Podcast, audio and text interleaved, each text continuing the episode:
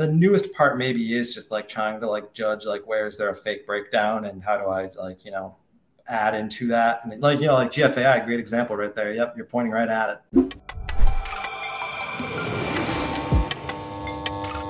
What's going on, guys? Welcome to another episode of the After Hours podcast. Uh, we have our usual gang with us today. We have Joe, Alex, and Harry, but we are actually joined by a very special guest uh, someone who I've been super interested to talk to over the past couple of years. And I know uh, everyone here is super excited to talk to him as well. Uh, we have Tim Grittani. So, Tim, thank you for coming on. We really appreciate it, man. Thank you guys for inviting me. Cool to be here. Yeah, of course. Great. Yeah, man. Yeah, I was, like, gonna, I was gonna ask you to start off. Um, I know you have kids, and kids terrify me, dude. I'm 28 years old. My girl wants to get married sometime soon, and obviously, the next thing after marriage is to have kids and I'm really terrified. So I want to kind of ask you what it's like been trading as a father and trying to manage that. Yeah. Um, so, I mean, truth be told, I'm a lot closer to retired now than actively trading. Um, it's kind of evolved into that over the last few years. Um, I, I, have two kids, four and two. Um, when our first was born, you know, I started off just taking a few months totally off and adjusting and then uh, it kind of turned into slowly easing back into full-time trading. Uh, when he was getting old enough he would like sit on my lap while i was trading during periods of time and like one of my three monitors would be like kids videos to like keep him entertained. And uh, you know kind of kept up with doing it that way up until about um, gosh it would have been july 2020 i think um, and then around that time, we talked about having our second and kind of knew that that'd be a game changer um, where, you know, then we'd be dealing with two crazy little guys instead. So um, I, I plan to, you know, totally pretty much step away once our second came along and I was working on some quant algo trading stuff with a coder friend of mine down in Puerto Rico. And I figured maybe I could try to let that take over completely. Um, so since our second came along, um, it's been a lot more like I'm just showing up for the very best stuff, or at least that's my goal. And I'm trying to like kind of stay a little bit plugged in, like, you know, keep an eye on Twitter, see what people are talking about. But uh, unless there's like a huge sector really popping off, uh, I'm trying to just more step away and, and enjoy time with my kids and uh, not so much be as active on the trading side anymore, which has been at first an adjustment. You know, there's there's a lot of FOMO that kicks in. There's a lot of, you know, feeling bad about missing opportunities um, but then you kind of refocus and realize like what's really important. That's, that's absolutely terrifying. I think it's crazy. You're holding your kid, and I'm thinking of some stock going like parabolic, and you just like, oh, I gotta put you over here now, and just dropping them off. I, I mean, that's like, how did you deal with like that kind of in the moment? Like, kind of like when you were trading, was there ever a moment where you're like, you almost misfire you did something wrong because you had to kind of deal with your kid on your lap or like had to move him around or um I, I don't remember anything specifically that I would have been like, oh, that was my kid's fault or anything like that. Um, my, my, wife, my wife was a rock star. She she did most of the work. You know, when I was actively trading with my oldest, and he was kind of hanging out. Like she would swoop in and take him away if uh, he was getting fussy or things were starting to get a little crazy. Um, I mean, I, one thing I will say is that like you know parent fatigue and like sleeping bad at night and all that is like a very real thing. And uh, our first one especially had really rough nights. So there definitely were like some fatigue mistakes that were very avoidable. Um, like uh, Kodak, I don't know if you guys remember when that thing went crazy parabolic. Yeah. Um, and there was there was one day where I think it was just a fatigue mistake where I thought I was totally closed out of a short on that after day one, and I had five thousand shares open that I didn't know about, or maybe it was ten thousand but uh, I didn't I didn't figure it out until like mid morning parabolic the next day and lost six figures on it. And I was like, okay, well at least it was just a partial, but my God, like I had never done anything like that before in my career.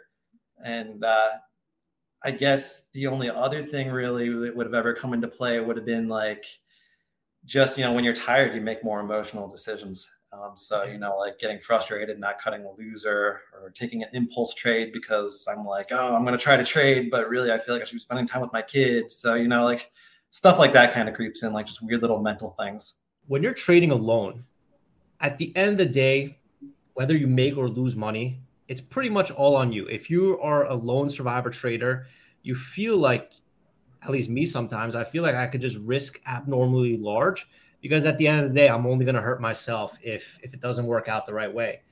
After you had a kid, did you feel like your risk tolerance changed after that?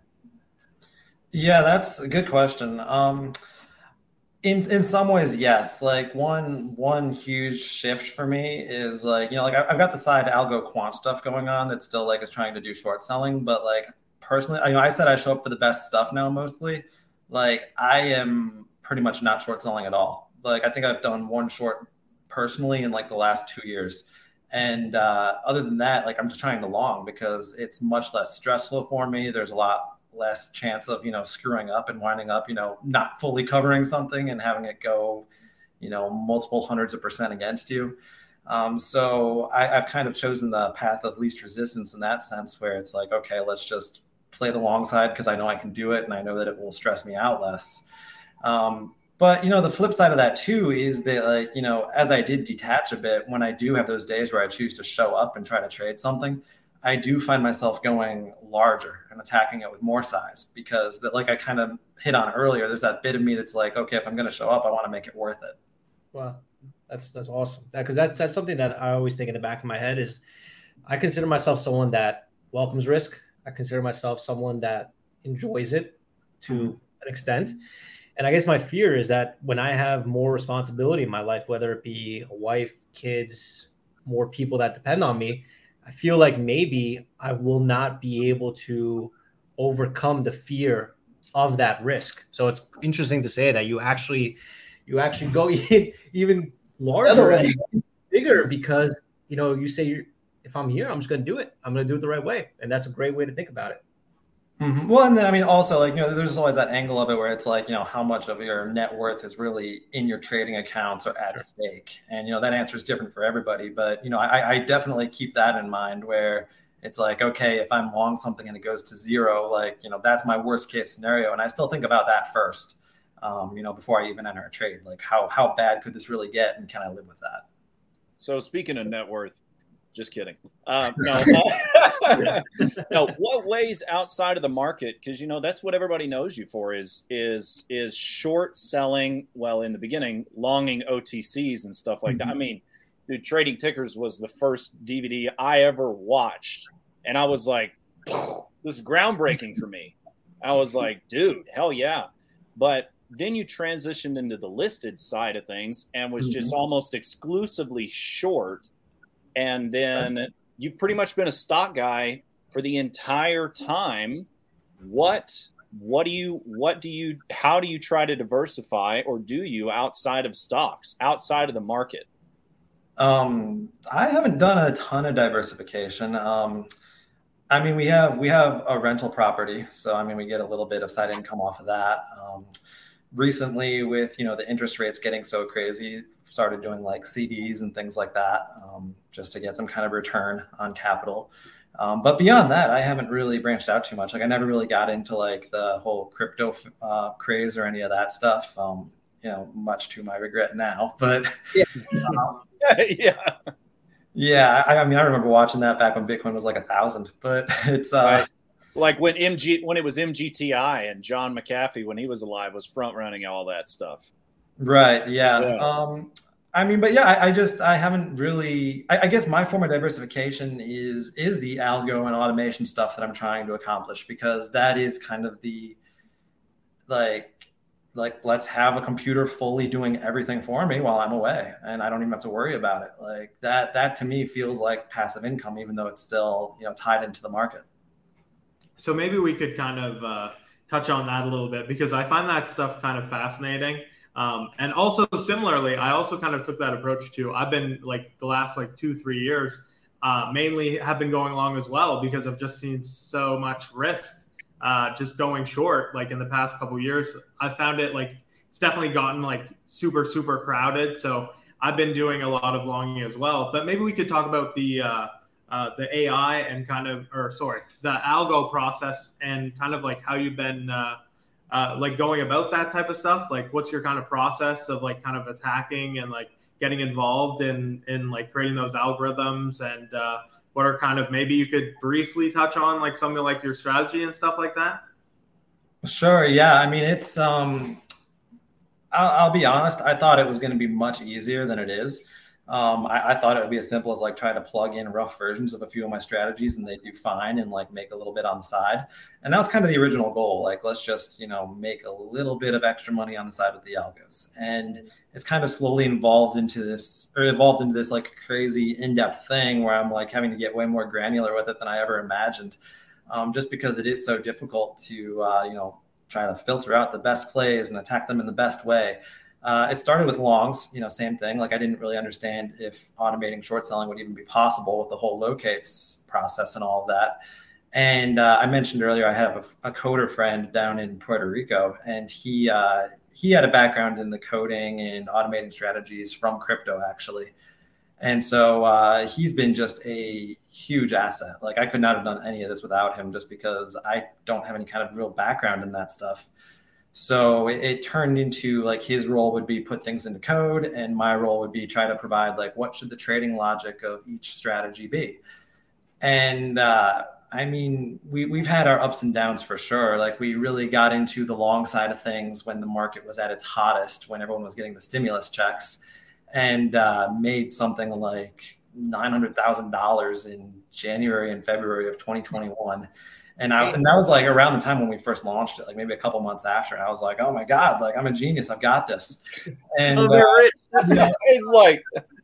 but but we had trained the whole thing on like you know data from when the market was at its best, and that was the problem because then when things cooled down in March and I was you know super distracted, my second son had just been born. I was I was just kind of like really hands off with it. And I was like, okay, like sure, you know, the market can't possibly keep going at this pace. Maybe it'll go sideways for a while, maybe it'll draw down a bit, but like things will stabilize, it'll be okay.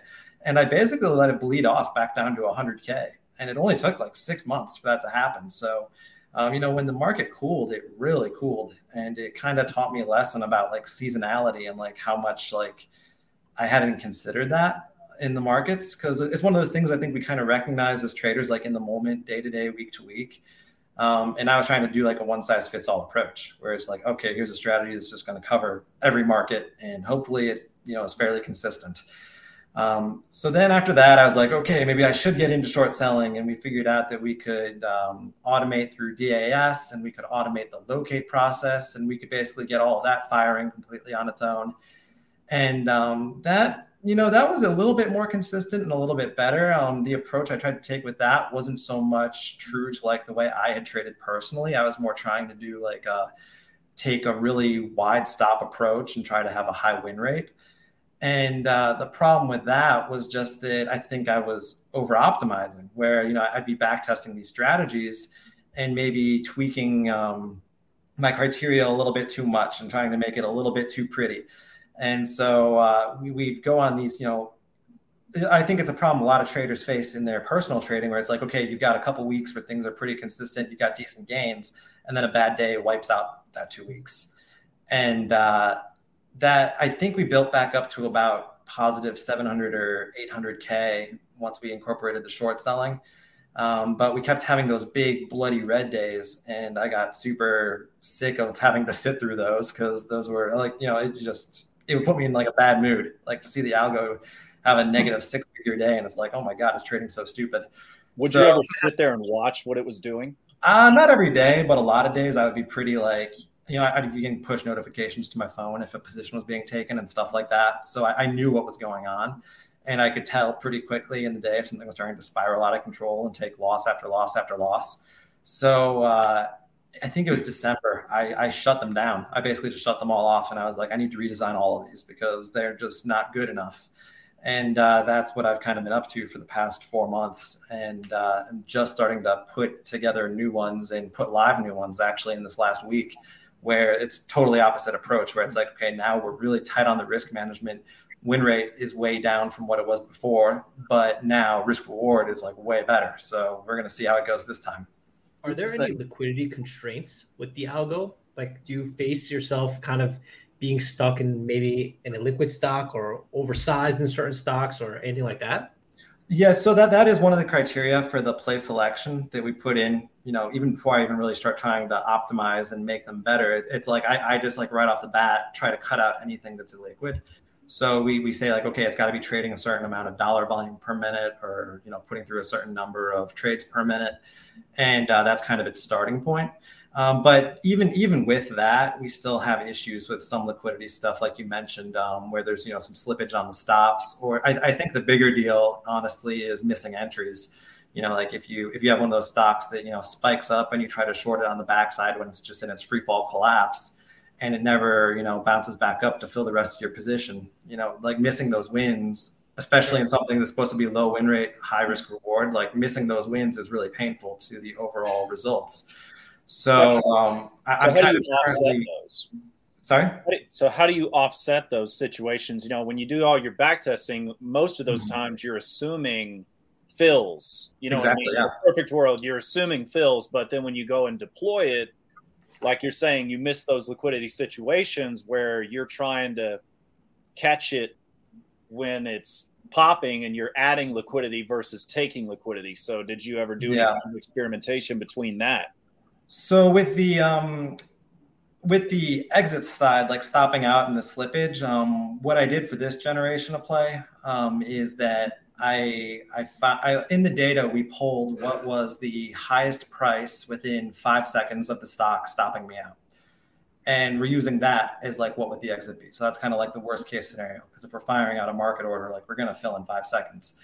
Um, so we're, we're kind of building it off of a worst case scenario from the start, like. Uh, like what's the worst slippage we might take and can we still build a possible strategy or build a um, uh, lost my word um, build a profitable strategy um, you know even with that worst case slippage factored in.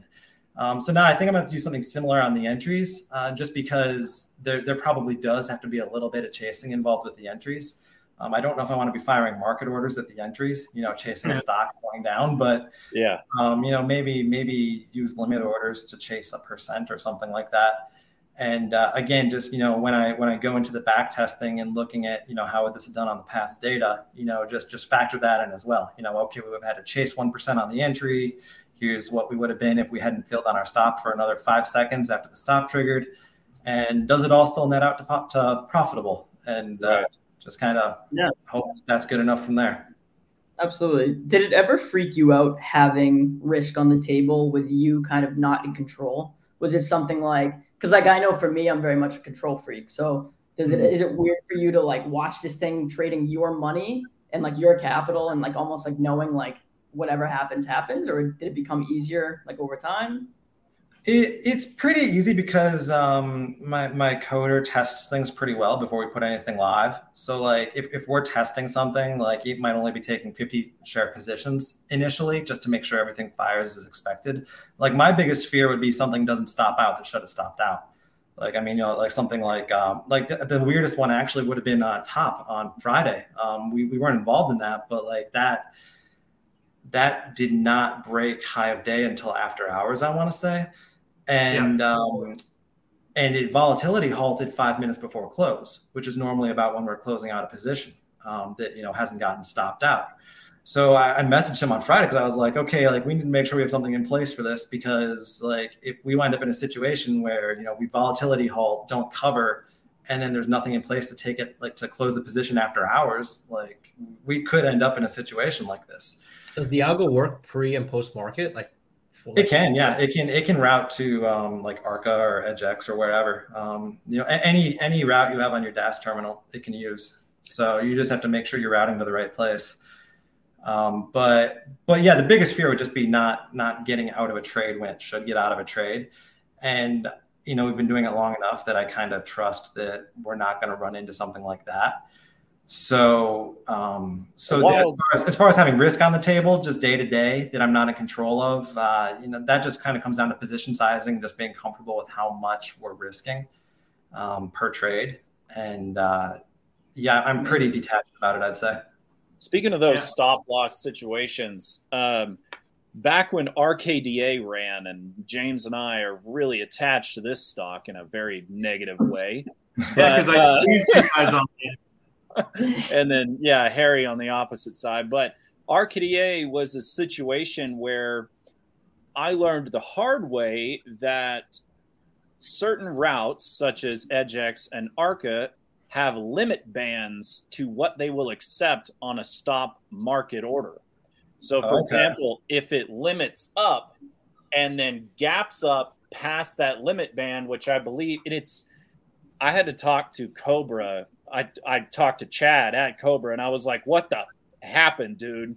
And because it just kept going and it, I mm-hmm. never stopped out and I had to physically like cancel orders and re enter and they had to do a bunch of research but it turns out that in that particular time and i don't know if it's that's really the case but whatever it was was that arca and EDGX where they were routing their stops through had limitations to how much slippage past your stop loss a market order would fill and that creeped me the hell out man and from there on out i was tripping balls always to use a market stop in a in one of those cases where I felt like, whoa, what if this limits up on me or something like that from the short side, obviously.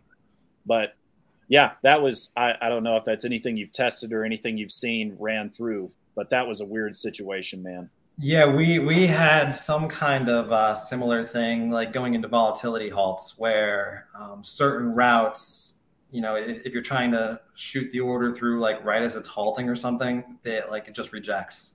And then the algo like our algo was being too dumb to like realize that the order had rejected so it thought the order was placed.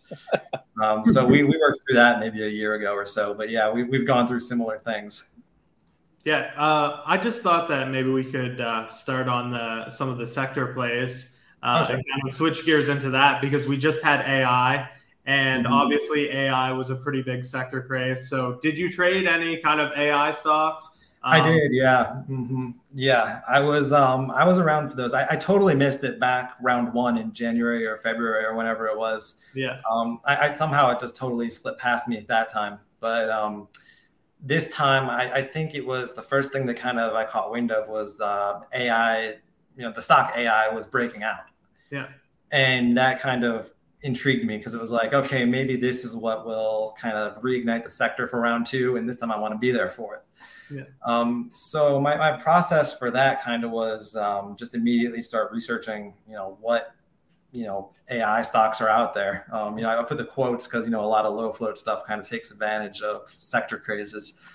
Um, but uh, yeah, I, I kind of just started off going through FinViz and finding, you know, the lowest float ones that were in the same sector and uh, going over to dilution tracker which is still a huge time saver for me because i don't have to comb through filings then and you know what you know what could possibly drop an offering on me what can't and uh, came up pretty early with uh, the stuff like cxai gfai uh, bfrg uh, a couple others that never really ran too well uh, frgt i think was one of them um, aixi I think that yeah. was a that, that was close to having that like eight dollar breakout, but never really got there.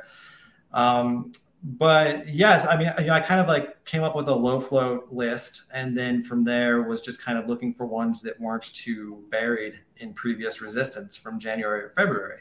Because um, you know there, there was stuff out there like I wouldn't call it low float, but like SOUN or uh, BBAI you know, like those things had run back then, but they had run with like, you know, 40, 50, 100 million volume days, I think.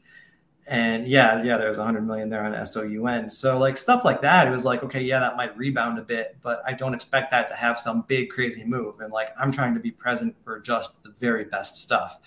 So I kind of like wrote those off and I, I, came back, I came out for a GFAI. Like I had GFAI on that first day when it was at like $5 um, or wow. maybe 550 and I had it through the next morning and sold it at like 11 or 12 into the morning spike, which was, you know, in hindsight, not the best sell. Um, and I don't think I had a ton of size behind that one, like maybe four or 5,000 shares, but still it was like a nice trade on that. And uh, then I kind of was kicking myself um, a week or two later when GFI, when GFAI broke out. Um, I, I, did buy that breakout. I, um, I started scooping up a bunch of low float ones again, just kind of in anticipation because I'm figuring, you know, all these chat rooms are going to start hitting low float AI stocks. And uh, CXAI, um, I had tried it back around the time GFAI had its first run, and it never really got any volume, never got anything going. I think I think I was out of that for about break even. And then the morning that it, the, the day it went two to what two to nine, it looks like um, I bought that pre-market because pre-market it had more volume than I think it had had any other day. And you know, I love the daily chart, the limited history, the kind of lack of volume on it. Mm. Um, and so I, I was buying dips pre-market, and you know, texting one of my trader friends um, as it's having its morning spike, being like, I'm making the exact same mistake as I made with GFAI here, but I'm selling it. And I sold it like in the threes. like it was, you know, like, I, I, had more size behind that one at least, but still, like that was really frustrating for me that like I'm still not that great at holding on to these things because, like, you know, that emotional side of trading still does kick in for me a bit where it's like, you know, the thing is up from 150 to three in a couple of hours and I'm starting to think about like, oh, I'm going to be so pissed if this like reverses and I give back a bunch of my gains. And like, I never even really let it have any kind of like trend break or any kind of, um, wow. you know, negative move. Yeah, like I, I was, I like, it look that, that, that's scary bullish chart you've ever seen. Like in terms yeah. of a long, like it never even really cracked below VWAP during uh, regular market hours. So uh, yeah, like I, I have got a ways to go on my uh, you know holding these things. Um, I, I also had INPX, I think, on this day going into the next one, whatever day it gapped up over a dollar.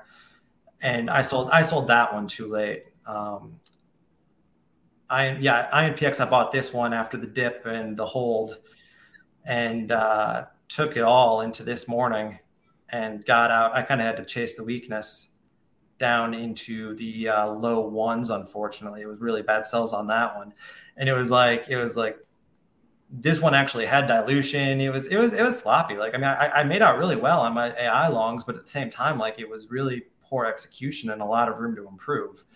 Um, so it's it's kind of like you know, you know, as a trader, there's always mixed emotions, right? You know, like there's some things you can say, hey, I did that really well, and there's always some things where it's like, hey, I could definitely improve at that. You, it's funny. No, sorry, James, go for it. I was just gonna say it's funny hearing you like almost excited about the longs when I just know you as such like a short seller, and I think it's like right. He's like the whole time. I'm just like, who is this guy? I thought we were interviewing know, Tim right? Johnny. I'm like, what is happening right now? so did you? You didn't get involved on the short side at all in any of the AI? I did. I'm. I'm honestly like I feel like I'm too out of practice at this point. Partially, um, you know, so let me one, one thing for some context here. Part of what happened with the short selling um, is that when we went live with all these short selling algos um, through the DAS terminals, um, it was it was a situation where it was like I can't be logged in in both places. So if I tried to like log in and trade personally, then it would kick my algos off, or my algos would just like kick me off every like 20 seconds when they make sure they're connected or something like that. And then later I found out from the brokers, it's like, no, we can just make you a second username. And like, then you, both usernames can be connected to the same account. So like, this doesn't even have to be an issue.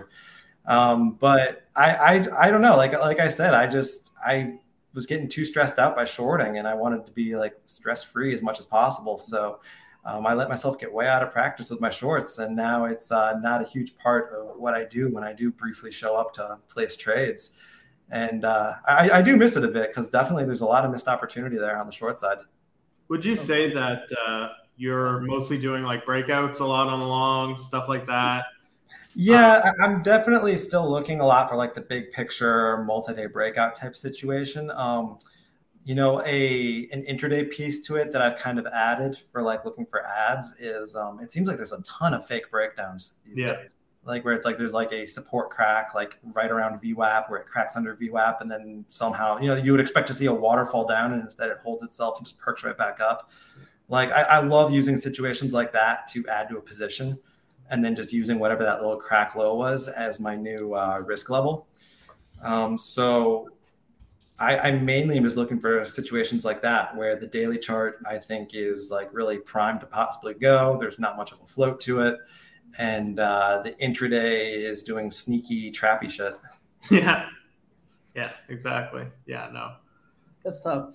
It's funny. Do you think this strategy of like, because you like again, I've known you as such a short bias guy.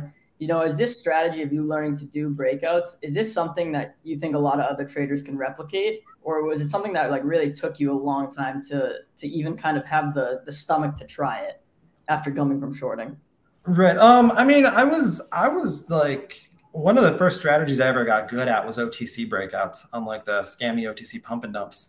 So like multi-day breakout like has always kind of been like a big piece of what I did. Um, with listed stocks, I mean, of course, it was tougher and a lot choppier. Um, but I, I, did build some comfort in that, like back when I was still doing a lot of active trading on my own. Um, so it's really not like that new of a thing to me. Um, if, there's like the, the newest part, maybe is just like trying to like judge like where is there a fake breakdown and how do I like you know add into that and like you know like GFAI, great example right there. Yep, you're pointing right at it. Um, where that that looks like it could sucker in some shorts or scare out some longs or whatever, and then somehow it just catches and continues. But um, yeah, like I, I, I don't have much fear at all with longs. Like it's very easy and very comfortable for me because I know my stops and I know what I'm going to lose if that stop gets hit. And you know, I, I factor some slippage in, of course, but um, I'm very rarely surprised, you know, by how much money I lose when a long trade goes wrong. So uh, it, it's it's very easy for me. And as far as whether other traders can do that, like long or short, I, I think I think the risk first mentality is just the way to go, and that can make trading much less emotionally draining. You know, if you if you kind of know your worst case scenario, as long as you actually stick to your stops and take the trade off. I know uh, one question that like definitely a lot of traders when they're watching this will definitely uh, comment or ask, and that's going to be: Do you would you rather anticipate these sector plays or would you uh, kind of wait for the volume to come in? Like, so a lot of the time, like the volume will kind of come in, we'll get over that breakout level mm-hmm. and we'll run intraday. But also sometimes uh, you'll wake up and it's already blasted in pre-market and you've already kind of missed the entry, you know, and it's already fading back down to that kind of level. So would you recommend people uh, anticipate a little bit or would you recommend people uh, just kind of be patient and wait for that kind of intraday setup to kind of come? Yeah, that's that's a good question. Um, I mean, it, it, was it was a mix of both for me this last time, um, where you know there were there were some anticipation plays I tried, and you know that was maybe 50-50 whether it worked or not, and then um, and then yeah, there were the ones where it was more like it had blasted already, like CXAI pre-market that day, and I was having to buy a dip and kind of like you know anticipate that it wasn't over yet. Um, I think that, gosh, I, I, it might just come down to personality type, like which one is easier for you. Um, I, I, feel like I personally feel a little more fear in the ones that have already run a bit and are having a pullback because at this point, like now they're already trading a lot of volume and there already are people who you could say, oh man, they're bagged. And like it might be hard for this thing to come back and break to new highs. Uh, the anticipation trades, the biggest hurdle is liquidity because like I don't want I don't want to anticipate on something that is trading a lot of volume already and I feel like I'm chasing. Like, you know, the idea is kind of like try to start accumulating something that's pretty low float before it's really started to show any activity. And what I like about those is that, you know, if there's not been a lot of chasing already, if there's not been a lot of volume already, well, if the sector comes and goes and uh, it never really takes off for whatever reason, like there's not a lot of people to panic out. Like nothing's really gonna like tank that stock on you as long as you're okay with your selection and you didn't grab something super dilutive or anything like that. So uh, so i did have a few like that where it was like okay i, I grabbed like 50000 shares of this liquid stock and then it's not really working and how do i get out of this and uh, i found like you know breaking up my orders into like little you know 500 to 1000 share pieces and just like taking off like you know 50 little trades. Like you know e-trade doesn't charge you per trade or anything like that. It's free trades. So you're not like eating commissions or anything like that. So i'm kind of like you know tiptoeing in with tiny little orders and tiptoeing out with tiny little orders and trying not to like get too noticed because like if I, if I put a 50,000 share sell in all at once like yeah the market's going to move. I'm not going to fill jack. But um, you know, you, you fire through little thousand share market orders, like you, you feel like that. yeah, because that's definitely one thing that I've been working on as far as my own trading, trying to find that balance between like anticipating and also, uh, you know, you see that volume come in intraday and you're like, okay, this is it. This is exactly the confirmation that I'm looking for. So yeah, that's definitely something uh, that I've definitely been working on. So even for me, that answers kind of some questions for me as far as kind of like what you do too. So that's kind of cool and then Harry buys it and they dump it. exactly. That's great. In other news, though, what the is happening to GFAI? What have oh, I missed today? Yeah, I hadn't looked at that in a few days. Wow, that's crazy. What, Alex? What they do? They had an offering today. Oh, okay. that's awesome. That's horrid. oh Wow. man, I was That's just crazy. petering. I was petering Uh, through these charts, and I was like, "Why is the bid so much low?" Oh no! No, it's not good. they had an offering today, a proposed Oh. offering. Um. Tim, did you catch any of gonna- those? Did you catch any of that sector bit? Sorry, what was that? The Chinese stuff that's happening today. Oh, yeah, I, I've been watching that a little bit. Like, so when I, when it comes to like the whole like playing sectors thing for me, um, I like to more focus on the sectors like where there's some kind of legitimate news behind them. You know, like AI. You know, you got all the Chat GPT stuff going on. Like, uh, the last sector I really participated hard in was the oil stocks back last March when the Russia Ukraine war started. Um, like you know I, I like there to be like a decent fundamental reason behind the sector as well. Like with the chinese stuff it's just like okay these are all scammy companies and everybody knows it so let's chase them. Um so it's like i don't really get as as involved in that. Like i, I was definitely watching top after hours uh on friday or whatever day it was and pretty amazed at its action. Um and I, I did actually consider trading a few of them Monday morning because we saw all these sympathy ones gapping up. Um, and so like I, I think the plan going into Monday for me was like, okay, let's look. Like I, I kind of assumed top was just going to fall apart Monday. It actually did way more than I expected. Um, but I was thinking like, okay, if top is collapsing on Monday, let's have a watch list of other known scammy Chinese tickers and see if there's any that you know gap up and are holding up decently midday. And uh, the only one I can remember that really did that and made a big move was uh, HUDI. Um, my my algo was actually short that um, around 415 i think um, from its quick morning spike. And then it uh, it covered it right at the 450 break. So i was i was pretty pleased at that uh, quick cover. Yeah, for sure. um, but in hindsight i was kind of like hey why didn't i like why why did i stop watching this? Why didn't i buy this? But it's uh you know that that's okay like the the china stuff is a little scary for even me yeah, for sure. That's funny. It's for you now. Like everyone knows when you're shorting, um, like the sector plays is like a lot of times like people are taking losses on the way up. Um, and it's just a very difficult thing to to time the top. And I know in the past that's something you used to do. Do you prefer this kind of method now? I know you're you're longing now, but is this something like do you ever miss kind of that the collapse day and like taking advantage of that side, or is that something that you've just completely pushed out of your system now? Um, no, I wouldn't say it's completely pushed out of my system. I mean, that that kind of is like like you know, I said I totally redesigned the short algos. Um, and that's what their ultimate purpose is going to be is being there for collapse day. Um, and that that's going to be their style too, is they're going to take their paper cuts on the way up, you know, um, lose, lose an R here and an R there, but you know, hopefully when it nails it, it's you know plus five or plus ten or something like that.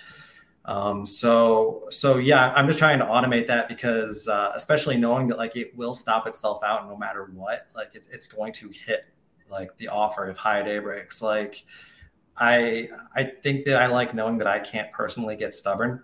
Um, it's out of my hands. Uh, so I, I think I'll get my fix that way. Um, but yeah, it can be it can be a little hard to see some of these things tank and just be like, I used to be involved in that. Like I, I used to be I used to be adding on that pop and uh, covering this washout. Ah, on a lot of these uh, on a lot of these uh, breakout plays how big is filings like how big does that come into play like if you see a breakout at like three bucks and they have warrants at like let's say four bucks would you would you like automatically think like okay they might try and break it out over this level get to these warrants or like maybe they have like baby shelf rule and they like want to run it to this price in order to get out of that uh, how much does like your tinfoil hat come on when you're when you're longing Oh yeah, the, the tinfoil hat's always on. I'm, I'm always thinking about that stuff. Um, I I will play those differently. I will be more conservative for sure. Um, I'm very I'm very paranoid. I have been caught in more than enough offerings. Like I I just don't want to put myself in that position as much as I can. So uh, yeah, like I will I will not take serious size on something where it's like oh they've got an S3 that could go effective any minute or uh, something like that. Um, or you know if, if, there are levels with warrants i'll probably be a seller into one of those levels. Um, in a lot of cases i just avoid those though. Like i'm just looking for the cleanest ones where there's like very little going on. Uh, the, the ones that maybe catch my attention um, where i might make exceptions is um, like I'm trying to think of a good example. Like maybe back uh, last March, CEI. Like everyone knows how horrifyingly dilutive CEI is, and uh, that thing was just putting in like day after day after day of like 40, 50, 60 million shares of volume, and kind of just like slowly building this multi-day chart. And uh, it eventually did have some kind of breakout and big move, and I think I participated in that one. Um, mm. See, what? Yeah, I think it would have been like February and March 2022 but um, but yeah, like things like that where it's like there's just sustained really high volume and the stock is not falling apart despite the dilution that everyone knows is there. Um, then my tinfoil hat, you know, comes on even a little bit more, and it's like, oh, they're trapping shorts, and uh, then I'll probably let myself get involved. And I like to get involved with ones like that anyway because the liquidity is there. Like it's really not that hard to take size when the liquidity is there. Yeah, BBA uh, or sorry, uh, Bed Bath and Beyond is another one that uh, mm-hmm. that had that type of chart where like we just kept getting that volume day after day after day, and that one just you know before they went bankrupt, before they did that whole offering and stuff like that, that one was also one similar definitely to CEI. Where that yeah, you, you, you were asking about um, if there's any like times I like miss shorting like this is the one. Like I I am very upset with myself for not making an exception and shorting this after they put out that filing with that awful dilution um, a few months yeah. ago.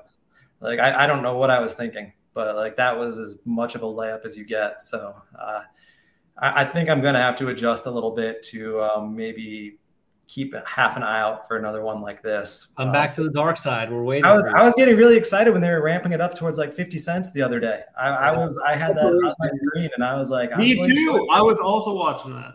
Yeah, I was I was getting ready, uh, and, and they had a meeting coming up in a couple weeks for like discussing a uh, reverse split and everything. And I, I was I was like gearing up. I was getting ready to put in a huge short on that, and uh, yeah. and they ruined it with all the bankruptcy news. Oh, I mean, it's got to be. Here it's got to be hard bouncing back and forth, especially you know if like you're waiting, like you say, you really want to only come out for the best setups, and it's like I feel like you could easily get suckered back into almost trading daily if you're like, oh well, got to make an exception for this one now, and then I got to make an exception yeah. for that one. I I did that. I did that um, more um, a couple of years ago, I'd say, and yeah. uh, it, it, was actually after the um, after the oil sector. I kind of got myself um, a little bit addicted back into it again, where it was like, okay, that oil sector went really well. Let's let's keep this going. And then I uh, traded really sloppy for a few weeks and was like, okay, that's enough of that. Where uh, it just was too much back and forth, and I was not making effective decisions. So uh, that kind of, you know, it's kind of one of those things like you get burned and then you learn your lesson. It's impressive. It really is. Tim, I have a it's impressive. about. I have a question about stress. How do you de- you mentioned how shorting becomes stressful from time to time. Long can be mm-hmm. stressful too if you get caught in an offering. But my question is, how do you deal with stress? How do you release stress? And do you have any advice for people that may be stressed in their trading? What they could do to kind of release some of that tension? Yeah, um, I mean the big one for me back in the day, especially, was uh, just like finding time to go to the gym and work out. Like uh, or, or like beach walks. Like a, a, big one for me after my son was born and I was in Puerto Rico was, uh, you know, I'd be like end of a trading day, I'd be like totally fried and stressed out. And uh, then I'd like pop him in this baby carrier and just like walk the beach with him for like 30 to 45 minutes. Like that was awesome. Like just getting out and moving around. Uh, I, I think that there's also a discipline component to that too. Like, you know, a lot of us don't really want to work out. And so, when you're overcoming that and forcing yourself to go and do it, that can kind of translate into trading a little bit almost where it's like okay you're you're exercising discipline in another area of your life so now it makes it a little easier to exercise discipline in front of the trading screen. Um, so yeah just getting getting active i think was like one of the most effective things i ever had for stress management. Makes sense I like that. Do you, I mean, I think that it's pretty obvious now that the market has completely changed, you know, since you started, you know, since mm-hmm. trading, mm-hmm. we're talking small caps and everything has completely evolved. Do you think that one now it's hard, it's more difficult now more than ever to get into trading? Um, and if so, do you have any sort of advice that you would give to someone interested in pursuing trading uh, kind of in the current market? Yeah. Um, I mean, is it more difficult to get into it? In some ways, yeah. Like I feel like some of the patterns are a lot less clean than they used to be. Um, I mean, I know one of my favorites used to be like overextended gap down, and now it seems like that setup is just like dead. Um, like you know, not now the, today's version of overextended gap down is like the stock closes at its highs and gaps down thirty percent. It's like, how do I play this? um, so, I mean, stuff like that going away definitely makes things a little more challenging. But at the same time, I feel like there's more volatility than ever and uh, volatility is really where the real opportunity comes from and then it's just figuring out ways to take advantage of it. So i mean the advice for anybody starting out i mean i, I think it's a lot of a lot of similar stuff to like you know when any of us would have started out where it's like you know you've really got to take your time keep your size under control know you're going to make mistakes you're probably going to have a blow up or two and just not letting that take you out of the game and be like irreparable damage because those are some of the best lessons um, and meticulous meticulous tracking like i've always been all about that and i always will be all about that. Like it doesn't matter you know what variation of the setup is showing itself from year to year like you know try to try to stay on top of it with data and figure out like you know just whatever you can to try to figure out how to take advantage of certain moves. You know figure out what areas interest you fit your personality and then just get to work. Do you uh, oh do you think that uh, um, with like the rise of ChatGPT, with like the rise of AI, obviously it's way quicker to study and to learn. Like compared to like a couple years ago, the learning curve has been accelerated like crazy. You know, I can go in. Mm-hmm. To ChatGPT and ask it all type of questions about the filings. I can go in and ask it questions about a lot of trading things, and it will spit me out the answers right away. So, do you think with the more information that's coming into play uh, that things could potentially change and like patterns could stop working? Or do you think with like like do you think like there's going to be less opportunity because of the access in like to information? Or do you think uh, it's just going to stay the same and like nothing really to worry about? I, I think it goes along with like patterns evolving. Um, I think that things will probably get a little more difficult in that sense just that like we'll have to kind of adjust our expectations. Like, um, you know, we already talked about overextended breakdowns, but like multi-day breakouts, like aside from when there's like a big sector running, it seems like a whole lot of those stuff now compared to like it used to be yeah. a much higher success rate. So something like that as well. Like I, I, think it'll just come down to selectivity. Like I think a lot of the extreme scenarios that we all profit off of are never really going to go away. You know, like you get a bunch of shorts trapped in a play, like that's going to have some kind of blow offish. And there's going to be, you know, maybe an opportunity to get long that if you can recognize it, or an opportunity to get short that once it's on the backside. So it's, um, you know, it, it probably comes more down to selectivity than anything, and like just conditioning yourself to be a little more patient for the most extreme and uh, potentially profitable situations. Uh, but it will be interesting to see how things change with you know the increase in um, automation and AI and all that. Like it's it's gonna it's gonna be a journey.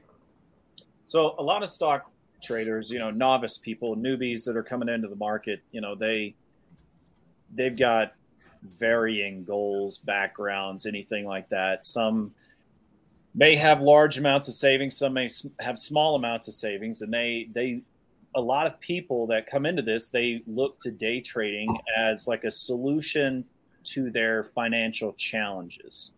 So, for those folks, what do you think that what measures could new traders, regardless of whatever their motivations are, what what do you think they could implement to protect themselves in the unpredictable world of trading? Man, um, the million dollar question. Yeah, that's, that's hard just because I mean, I, I know that when I started, I probably didn't have my head in the right place. And it was like, let's get rich quick and let's do, let, let's rush this process. And uh, like I was trying to like follow trading alerts, you know, like I, I was doing everything wrong from the start because like that's just what I wanted trading to be like a way to quickly boost my bank account.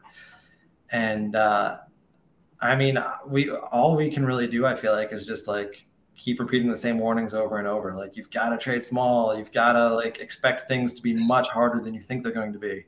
Um, other than other than just saying that and hoping people listen, I don't know what you can do because like I, I you know, I've for, for years I've said that same message over and over, and I'll still get messages where it's like, "Hey, do you think I should do credit card debt to fund my trading account?" Like, no, don't. like, like people are gonna do what they're gonna do, but man, I hope they listen because it, it just also makes trading so much easier if you're not doing it from a position of like I have to make money today. yeah. Like if, if you can actually come to the market and just say, "Hey, I'm gonna see what presents itself, and I'm gonna try to trade it as best I can," like you're gonna be such you're gonna be so much more effective as a trader than if you're pushing and trying to make things happen. And it doesn't matter why you're pushing. Like I'll I'll show up on a day where I say, "Hey, I want to trade," and I'll try to push and make things happen because I want to feel like it was worth it to like step away and be in front of the screen. And I'll have a crappy day, like even now, like you know, you you've got to put yourself in front of the market with the right mindset. Yeah. Well, everyone knows you as, you know, the the icon of short selling that came out of that age, but a lot of people don't know that, you know, you're just a regular guy that's just really damn good at trading stocks. and so what I'd like to do is I'd like to finish up at just a lightning round of questions here for you. Just regular guy questions, right? Okay. Completely unrelated to trading, so just be ready. Here you go. Okay. Okay. All right. so what was your first job? question. What was my first job? Yeah.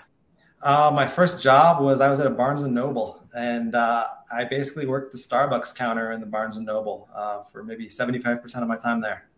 So the secret to being a successful trader is being a barista. What the? I worked at Starbucks too. What, Alex? Starbucks, Come on now. That's crazy. All right, what's Uh. what's your favorite go-to meal? You get one. It's your last day on Earth. You get one meal to finish off. What is it gonna be? Uh, I'm on I'm on a ramen kick right now, so it's been Ooh. I'm having ramen like three four times a week. So it's probably Yeah. a big bowl of ramen. What's your Like, favorite good ramen, not not not instant ramen. ramen. Oh, okay. Good like Okay. top, top of the line ramen. I was like, damn, the AI law, the AI algo is tough. right, yeah. What's your favorite hobby outside of trading? Um, probably right now bowling. I I did a league, Bowling. my first league in like four years. Oh, Um, That's a, Hell yeah, man. and now I'm I'm really getting into it again, and I'm like, man, I want to beat my brother because he's a year younger than me, and he's always been a better bowler, and I can't handle that. terrible. What book are you currently reading? Uh, I'm not currently reading any books. All right. Favorite non financial podcast or TV show? What do you listen to or watch the most? Um, I I really enjoyed Severance. I was I was big on season one of Severance. Dude, that show is wild. Yeah, I know, Right. right? Dude, I I still can't figure out what's happening. Mhm. Like, And uh, I'm I'm loving Succession right now. I don't know if that counts as non-financial, but I think it is. Yeah. yeah, I'm, I'm sad that's ending. But love Did show. you ever watch Billions? Yeah, Billions. I've been. Yeah, that's uh last season of that's coming out later this year. Yep. Yeah. Paul, uh, Damian Lewis is back too. It's Bobby. Oh, good news. Nice. That's what I'm excited Yeah. about. what is your most memorable trading mistake and what did you learn from it? Oh man, it might have been that Kodak uh, thinking I was totally covered and I wasn't.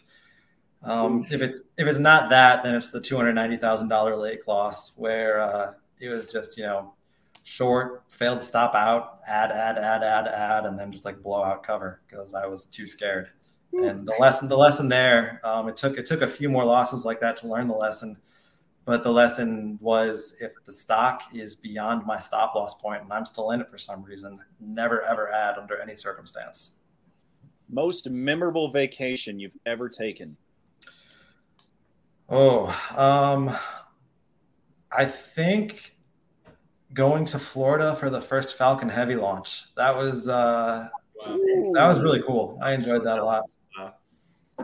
If you weren't a trader, what would you have done?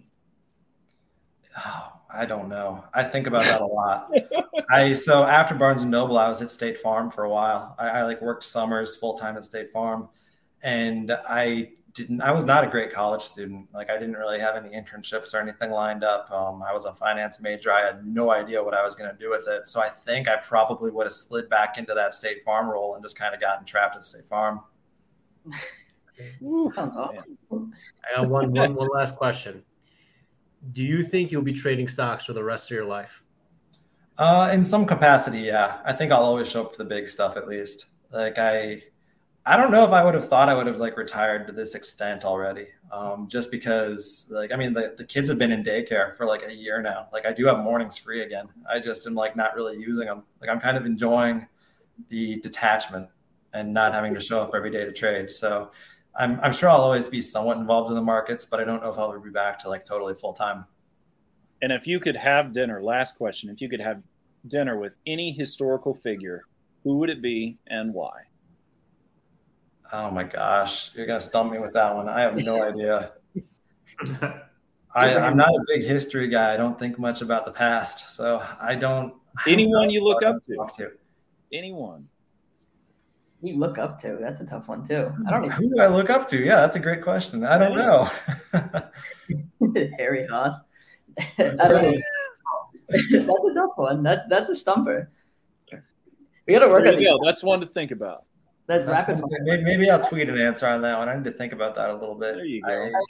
I feel like I'm unreasonably stumped by that question, but like it's You just you should have something, but like it's just I not. should have something, but I don't, and I don't. I'm, Do you I'm sorry see to everybody. any up and coming talent on like social media, Twitter, whatever? Like up and coming traders that you've been kind of monitoring or looking at, or you think have like potential?